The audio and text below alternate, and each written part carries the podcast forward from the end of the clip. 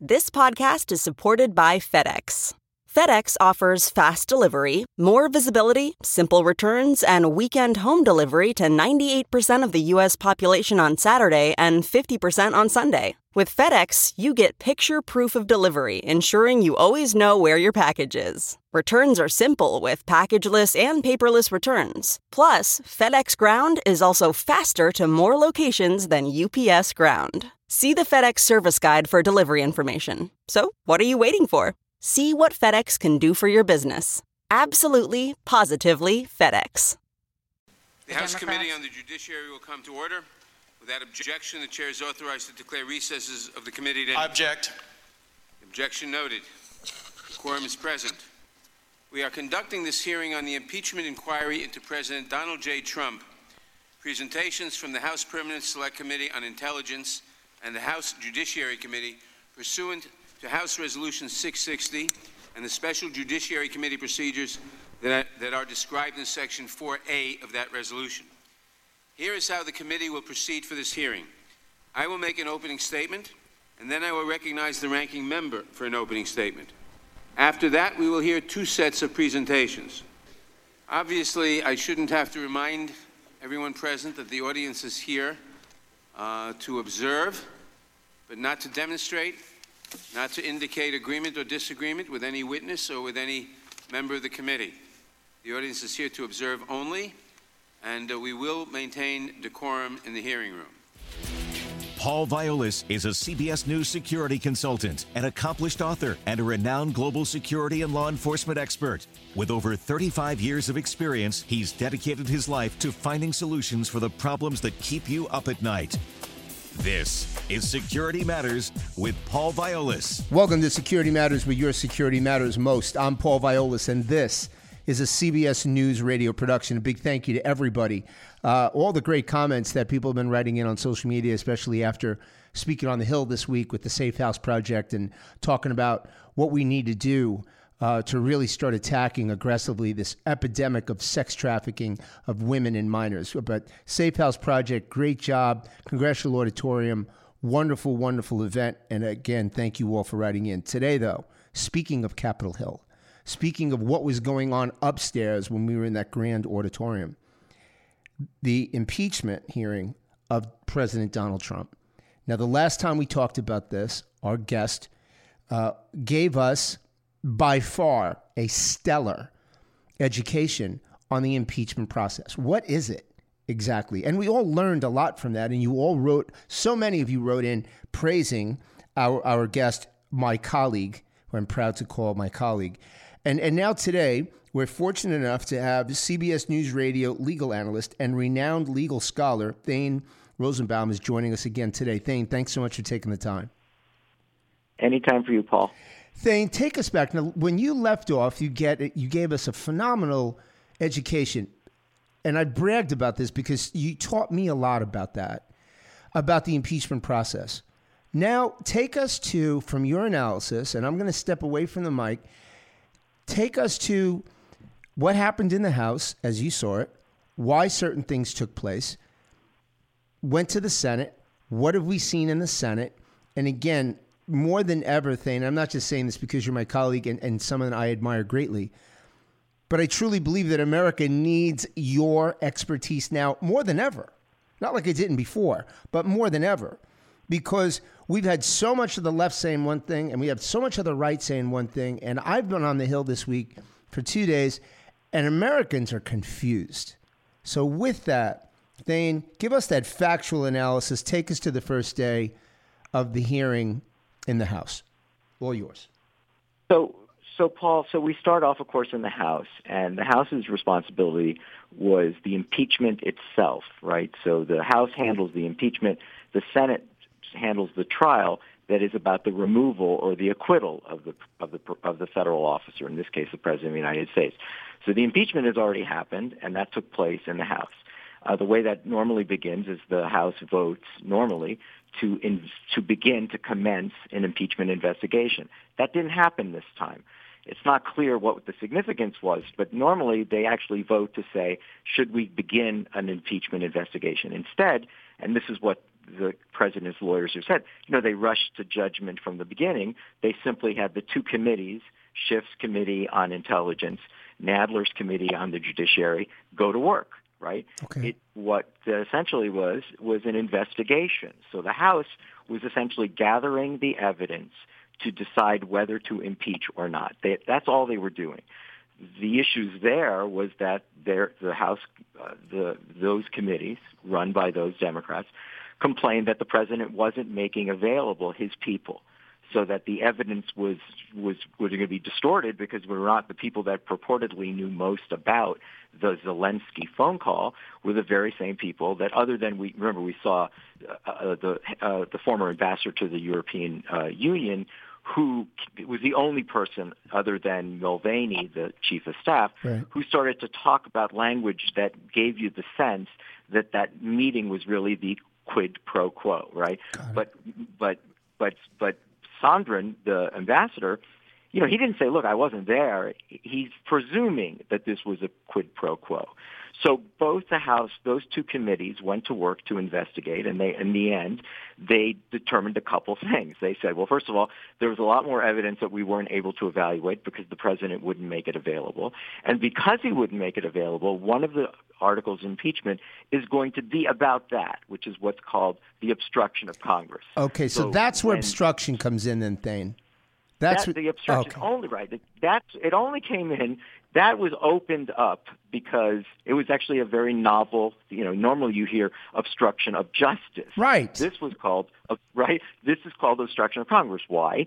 Because two congressional committees set upon to investigate the Zelensky call to determine whether the president should be impeached, had committed impeachable offenses, and because the president wasn't making documents and people available, one of the articles, the second article, was obstruction of Congress. Got it. The first article of impeachment, now again, they could have come up with all kinds of arguments. People didn't know how many there would be, but they came up with two. The first one was uh, the abuse of power. Now, this all falls under the category of high crimes and misdemeanors. Why? Right. Because it doesn't fall into the category of treason and bribery.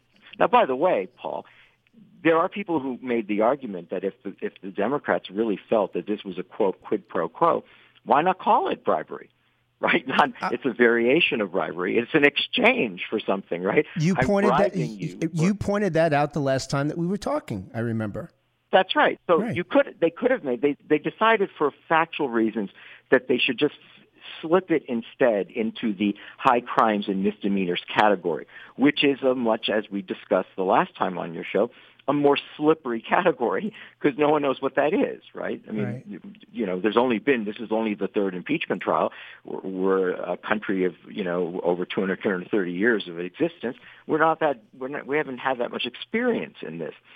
So the the first uh, article of impeachment again falls into the category of high crimes and misdemeanors, which was the abuse the abuse of power, and that's this whole idea that uh, President uh, uh, Trump had leveraged a favor that he wanted from a president of Ukraine, an ally, for the, have them to initiate an investigation into the Bidens.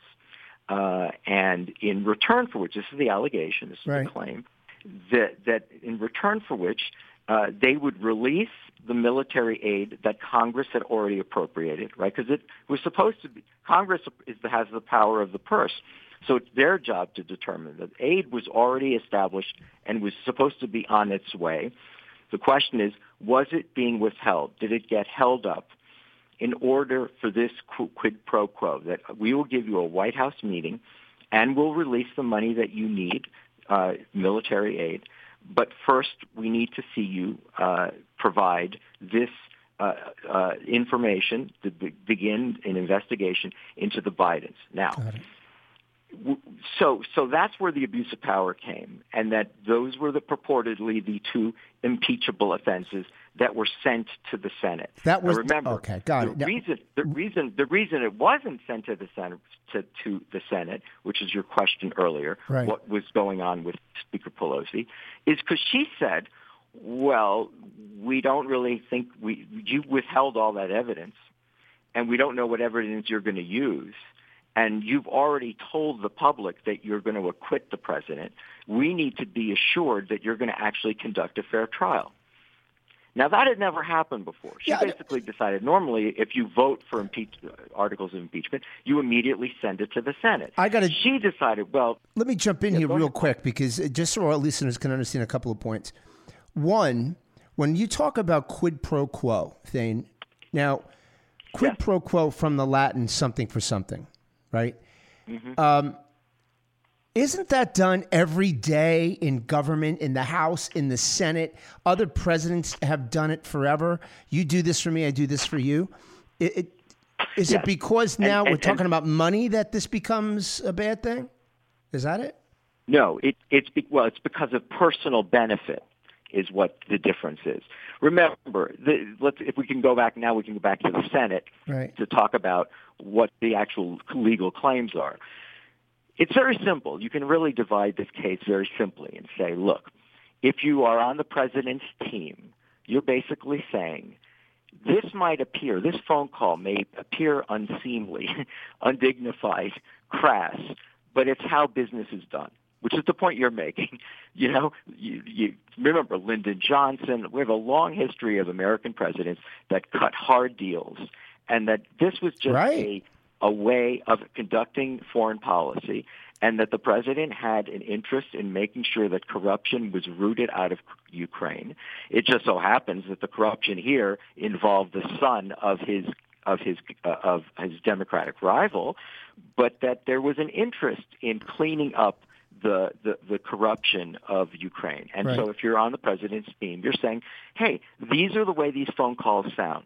You may not like the way they sound, but there wasn't really a quid pro quo because the the Ukrainians didn't even even know that the military aid had been held up. Although there's a question about that, right? Did they actually know? Because if they didn't know, then there, nothing was being held against them, right? So that they're just being doing a favor. Right. But again, the favor for the president is is framed in terms of the policy consideration. We want corruption eliminated in your state, in your country. So, so is was that discussion about uh, a policy objective, foreign policy, or was it for political advantage? Now, you, That's did you read? Did That- you read the transcript? Because this is the other part about this that I think a lot of people are confused with, and, and Thane, quite frankly, I'm a little confused too, because the president coughed up the, the, the transcript from from the telephone conversation almost immediately. What exactly? Right. What exactly is he being accused of withholding? What evidence? Right. Well, no. I mean, the idea is that there was back channels in addition to that. That there was this oh, idea that okay. Zelensky was being pressured by ambassadors, by Giuliani, by people who was giving him information. You are not going to get uh, why it's happening because it, it wasn't crassly in the transcript saying you'll. I'm not going to meet with you. Right. That wasn't in the transcript, which is why the president kept saying, "Read the transcript," right? Because from his perspective, the trans he kept saying it was a perfect call, right? He's saying it's a perfect call because it wasn't. It didn't. He didn't literally say, "Here's what I need you to do." I've got a competitor. I want to win this election. I want some dirt on on the Bidens. And in, if you get me some dirt on the Bidens, you get your money and you get your White House meeting. That wasn't in the call. Right. So, you know, it wasn't it wasn't a call. That's why he called it a perfect call. The question is, was there was w- could you read within the between the lines of what he was ultimately asking for? Which- Which is why you can look at this very simply. You can mm-hmm. say either this is the way foreign policy is conducted. The president had a po- foreign policy objective to root out corruption. And that also there's this other question that he believed that it wasn't just Russia who interfered in the 2016 election, that it was also Ukraine. And so that he believes that he was looking into these matters. And as Got the it. commander in chief and the chief executive of this country, he has the prerogative to conduct foreign policy in that way.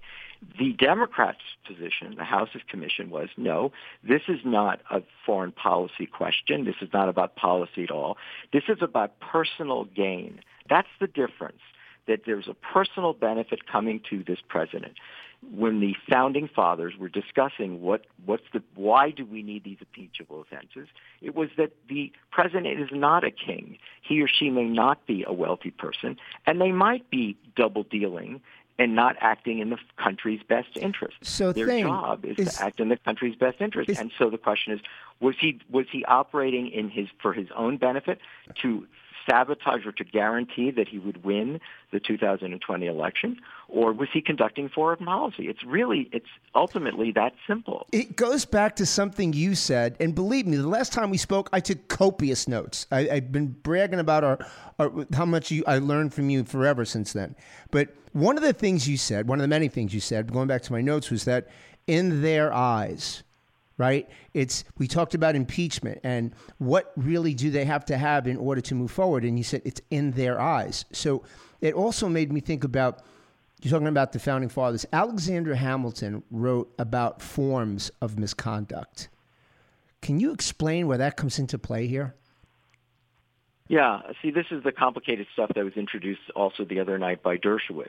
Um, right. Because the question here is what are the kinds of things that we're thinking about when we say high crimes and misdemeanors, right? right? What do we mean by it? And so the question here, some of it had to do with this idea, financial gain. But again, they didn't raise treason. This is not what came out of this, not bribery. The high crimes and misdemeanors is the forms of conduct that we would find objectionable that would become essentially impeachable offenses. So the question, the legal question now is, and that was what's been introduced, and the Republicans are now arguing that point, that abuse of power itself, on its own, even if it's proven that the president had abused of power, is not an actual crime. And if it's not an actual crime, it does, it's not contemplated as an impeachable offense under uh, under uh, under the uh, rubric of high crimes and misdemeanors. And so that became a separate question, right? To say, right. even if you can prove what you claim you can prove, unless you can establish that it was also attached to a crime. Now, again, that argument is by most law professors has been rejected, uh, and that abuse of power on its own. Again, it, the issue here is was the president double dealing for his own advantage? Right. And it, his job is to serve the interest of the United States, which is why in today's uh, in today's uh, question and answer sessions, apparently Dershowitz came up with another argument, which is to say, even if he was looking to to engage in getting it to to get himself reelected, right? That is still, from his perspective, in the country's best interest. He's serving the country by getting himself reelected, right? So this was yet another way of looking at abuse of power as not being an impeachable offense because what was the president intending? If his intent is not personal gain, but is simply to get himself reelected because he believes it's in the, the United States' best interest for Donald Trump to remain in office, the argument that's being put forward today is that itself is not an abuse of power. It's it's in it's serving the interest of the United States, and that's what the founding fathers were talking about: the difference between the role that a chief executive plays in commanding, uh, the, uh, directing the, gov- the government versus his own advantage. And so that is really what this debate has been about over the last few days. So the question why, of witnesses, yeah. Thane, the question yeah. of witnesses, I've heard this too, right?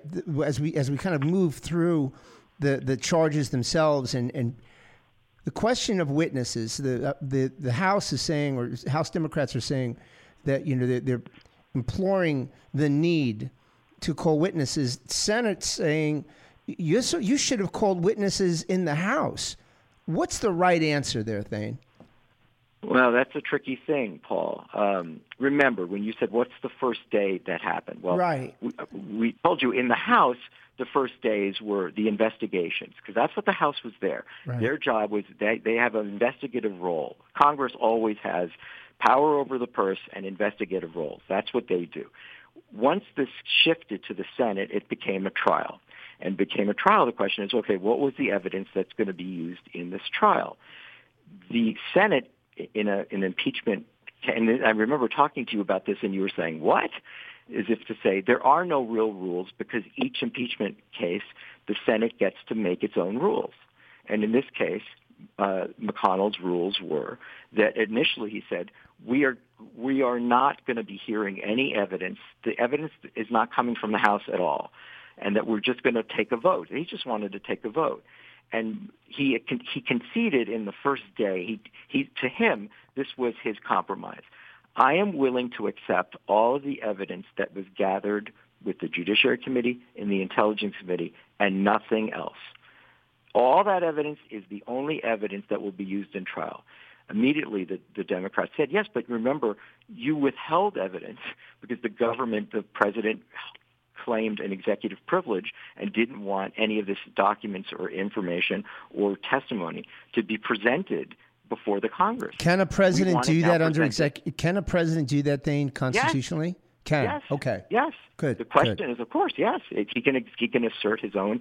Look, there are some people, uh, constitutional law scholars, who believe that the supremacy clause of the Constitution grants a lot of extra power to the president than Congress would believe they have. So there are all sorts of people who take the position that the executive privilege of the president is much more, uh, much more uh, wide open and, and, and generous. And so he can take the position, look, there's an executive privilege. I don't want you to know this information. This is privileged information. And so I'm not allowed, I'm not making any of these witnesses available. And so the, the, Senate essentially adopted all of the evidence that it had gathered in, in, in the congressional committees and took no more evidence and basically said at the end of each side's case and at the end of the question and answer period, we will have a day in which we will vote on whether we should take in more evidence. That's coming up on Friday. That's what Friday is. Friday is going to be the vote on whether they uh, hear, that they decide that they are willing to add more evidence aside from what again This is the only evidence confusing. That's in, that's in yeah the only evidence right now that's in the record is the evidence that was gathered Okay. uh, in in the House. So, right? Thane, if so I'm now just- the question is, can you get? Yeah. if I'm understanding this correctly, so then the Senate, please educate me here. It, the, what you're saying is the Senate, what I think you're saying, is going to vote Friday whether or not there's going to be anything else considered before they vote on a verdict. So the same guys, right. the same senators, just stay with me on this, because I can see our listeners right now scratching their heads. The same senators that are going to vote for the verdict on the articles of impeachment, Article 1 being obstruction of Congress, Article 2, abuse of power, which are the charges, right? The same ones that are going to vote on the verdict are the same ones that are going to vote on Friday to say whether or not there's more evidence. So now, obviously, Yes. Well, that my legal knowledge pales in comparison to yours, Thane, but isn't that somewhat confusing? Yeah, it is. But remember, the whole process is everything unlike an actual trial. Everyone knows from just watching, you know, uh, Law and Order, right? watching television, they know that, or or they've been called in as a juror. The Senate plays the role as the jury, right? That's their job. That's why they're not allowed to talk. They're jurors. They're being treated like jurors, and normally, as you know, in a court of law, when we do jury selection, the whole point of jury selection is to pick an impartial jury of peers who have no prejudices about the case. Correct. No preconceived. Think about that here. Do you have Republicans and Democrats? Everyone here has an opinion. Right. There is no impartiality in this case, right? All a hundred of them are partial, so that the, even the essence of a trial doesn't exist in the same way because we're not at, we're not assuming. So that's why you said head scratching. Yes, the same people that are voting on the ultimate verdict are going to decide whether they need to hear more evidence everyone knew that the president in the end would remain as the president because he had a majority of senators in the in the Senate. It would take a two-thirds vote. The, the Republicans have the majority already in the Senate. Unless there are defections, the president might be impeached in the House, but he won't, we won't be removed from office. Everyone's known this. Right. Everyone you, has known You this You said from this the from the beginning, day. Thane. You said this Everyone, before day everyone one. Knew, every exactly. You could predict what was going to happen. He would get impeached, but he would be acquitted. So McConnell is saying, "Look, let's get this over on day one." He's like ready to go. Right. That's why he didn't want to introduce any new evidence. He's going, "Hey, we know what we're going to do. This is not an impartial jury. We know where to vote. Let's vote now. What the hell?" right? Right. So that's why they tried. The, the the Democrats have been trying to slow this down, which is why they used up all of their time every single minute. Right. Which is why they repeated themselves constantly because they were basically taking America and the Senate through their case.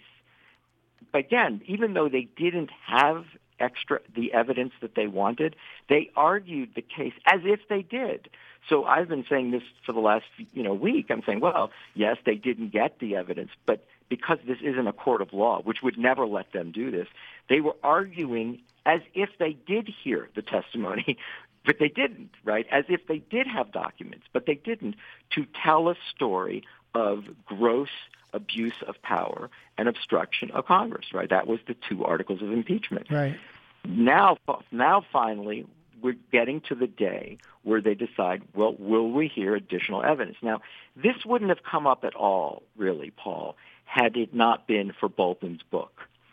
The story, this was the bombshell of over the weekend when the New York Times reported that, you know, up until that point, there wasn't anybody who could testify, who would or could testify with knowledge that the money, the military aid to the Ukraine was being held up and held in contingency on condition that they investigate the Bidens. That had no one actually had. That's the quid pro quo. So when someone got hold of the book, and in the book somewhere, page 200 something, by, uh, Bolton says, I-, I was aware that the the money was being withheld and that the Ukrainians knew okay. that the money was from, being withheld. From and a, so the, it was his testimony was that therefore all of a sudden crucial. That's why you've seen a, it looks like maybe th- at least two, if not four, Republican senators who will vote with the Democrats on Friday to introduce more evidence. But again, even after that vote, Paul, mm-hmm. then they have to vote what evidence, right? That first they vote will we accept new evidence? After that, they vote, what is it going to be? The first vote will be Bolton, right? We want him. But you it see, goes one at a time. But Thane, here's the problem with that. Here's the problem from an evidentiary standpoint, right? It, I don't think Bolton's really the smoking gun that everybody is playing him out to be. He's a disgruntled employee. It's the first time that he was ever fired from a job. And, and, and someone in the National Security Council is getting fired for leaking this. That's a separate thing.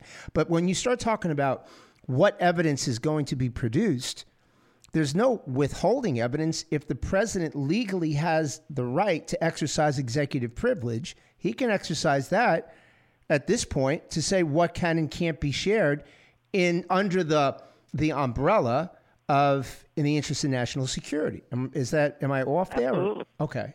No, you're absolutely right. Well, that that has been their position all along. You're not you're not entitled to this information because the president is in, invoking his executive privilege to withhold the information. Okay. You're not going to see it because it's privileged. And so the the Republican, the Democratic Party, when they came to the uh, when came to the Senate impeachment trial, they basically said, you know, isn't the truth more important than your executive privilege? We're conducting a trial. America needs to know. And so therefore, all evidence that's available should be made available in a trial. That's what a trial is for. Right. So that's what this fight has been about. They're saying, yeah, okay, you can claim executive privilege, but you shouldn't. And the reason you shouldn't is because this is a trial, and the trial is for the to uh, obtain the truth, and you're withholding the truth. So that's why when Bolton's book became available, they were so desperate. First of all, it was something that was now no longer privileged. It's the book, right? The president has no power over the publisher of the book. Mm-hmm. It, raises an interesting legal question. It right? certainly does. Because they could have they could have subpoenaed the book and not the man, right? They could basically the president could still go into court and say you can't have that either but that could have been a, another even, way they could have done. This, but right? Thane, even worst case scenario, as I'm understanding this, and we're talking through this, this is one person's word against another.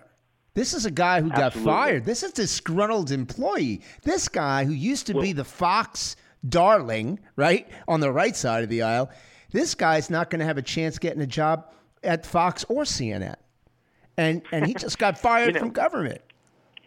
Yeah, well, you know, that's what the argument was yesterday. The It's president's lawyers took the position. They're saying, you know, Bolton's Bolton's testimony should be deemed irrelevant. That was their position. Right. They're saying it's absolutely irrelevant. Why? It's unsourced. It's one guy. It's your point. It's a disgruntled employee. There's nothing to corroborate it. It's an unsourced manuscript. It's it, it's it's just his book. He just said it. Right. It doesn't mean it's true. And so they've been taking the position that the, that it it should not be admitted into evidence at all. Forget him because he's not he's not a qualified witness. So that was a separate argument. Remember, yesterday you saw the attorneys for the president throwing out lots of different new arguments. Sure. Like one, they're saying Bolton should be disqualified for the reasons that you put up. Right. Uh, but they've also made this another argument that look, the election is 10 months away. We are a nation of elections. We're not ele- a nation of impeachments, right? Let the people decide. The election is coming up. This is this trial is interfering. This is being a way to eliminate Donald Trump's second term because they don't think that they can beat him at the ballot box, and they can only beat him if he is Impeached. removed from office. Right. Right. Okay. Well, he has been impeached. But, but right, right, right, right. Will he? Right, he'll be removed from. Will office. he be removed from office in light of the impeachment? Right. right. Here's a new. Here's a newer argument, which is to say, you know, isn't this really something that we should leave up to the American people? isn't this really well, something that we should wait for the election?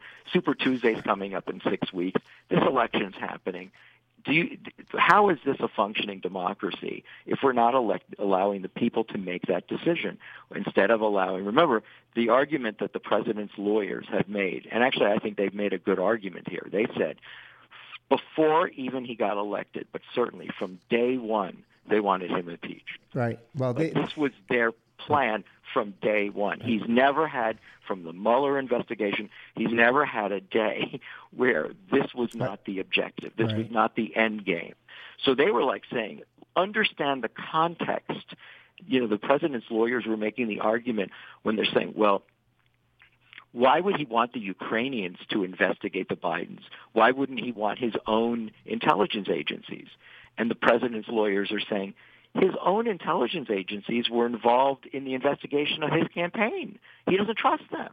He believes, you know, that the FBI and the CIA, that from the Mueller investigation alone, that he doesn't have any faith that the investigation, the investigative agencies of the United States would be fair toward him. So that's their, the argument they were making. They're saying, try to understand this perspective of this president. Right. He's not going to call the FBI. He doesn't trust the FBI. So he doesn't think that he. this is craziness, Thane. This is craziness. I'm gonna, I'm gonna take a stab at trying to sum up everything we've just talked about, and I want you to, I want you to pound on me when I'm wrong. Okay, but I'm gonna. okay. I'm just I'm just Let's shaking my head. I'm sorry, Thane. I'm just shaking my head at this. I learn more and more every time we talk. So in the totality of the impeachment process and the hearings, it starts in the House under two articles. Otherwise, in legal terms, would be charges, right? But they're articles. Right. So, and those articles are obstruction of Congress, which which we know is they're taking the position it's because there was people that were not made available to them right. to interview to, to testimony from. Right, but by the same t- that's that's the House's claim, and and the other side of the argument is well, he's charged for obstruction of Congress, but the president claimed executive privilege, which he's entitled to. That's right. Okay, and That's then right. they charge him with abuse of power for the yes. conversation itself and the potential of quid pro quo. Yes. Right. But, which. But it could be that he's conducting foreign policy, which is his job. Right. Is to conduct his job. Policy, okay. And that's that's his job. His job. That's his job right. to conduct foreign policy, and that that call was essentially a poli- his handling policy objectives. It was not for personal advantage. Got it. Okay, so now we're in the House, and the, as you pointed out, there's typically a traditional investigation is the first step and that's right, where witnesses are identified, et cetera.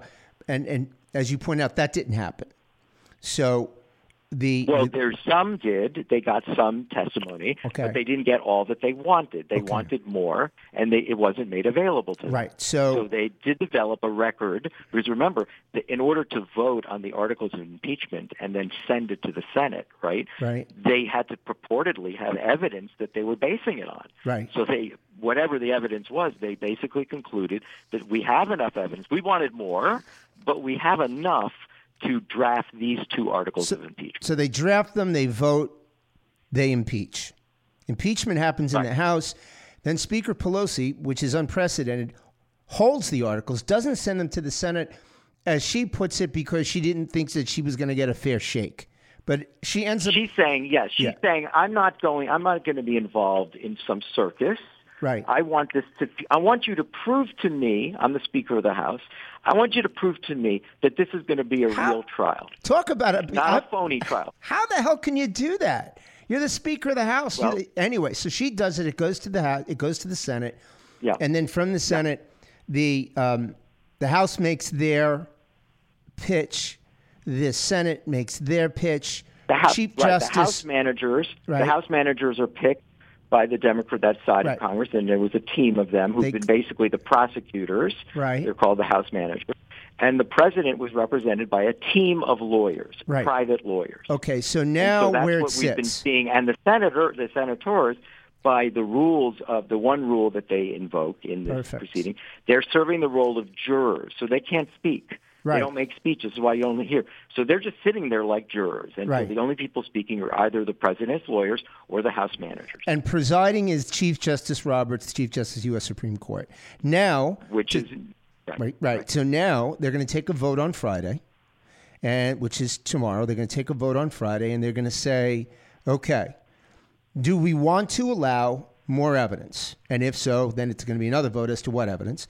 They can either say yes or no. If they say no, then they're going to move to a vote for, to to really cast a verdict on the impeach Yes. the charge of impeachment. Okay, Yes, so we that's have, what we, we said. have we have all that we need to make to vote on whether the president should be removed from office. Right. So to sum all this up, inevitably, even if a couple of Republicans go on the side of the Democrats to say, yeah, we want more evidence, at the end of the day, the president can clearly exercise ex- his executive privilege, and that doesn't get submitted. That evidence doesn't get submitted. Uh, then it's going to come back to that No, verdict. no, no, no. So no, no, that, that no. In this, So case, that won't happen. it, it yeah, it, it looks. Bolton said all along he'd be willing to testify. It's just the president won't let him. Right. Right. So the only difference here is that the Senate is taking the position that we are going to vote and that uh, Bolton will make himself available, and it's really about what's in his book.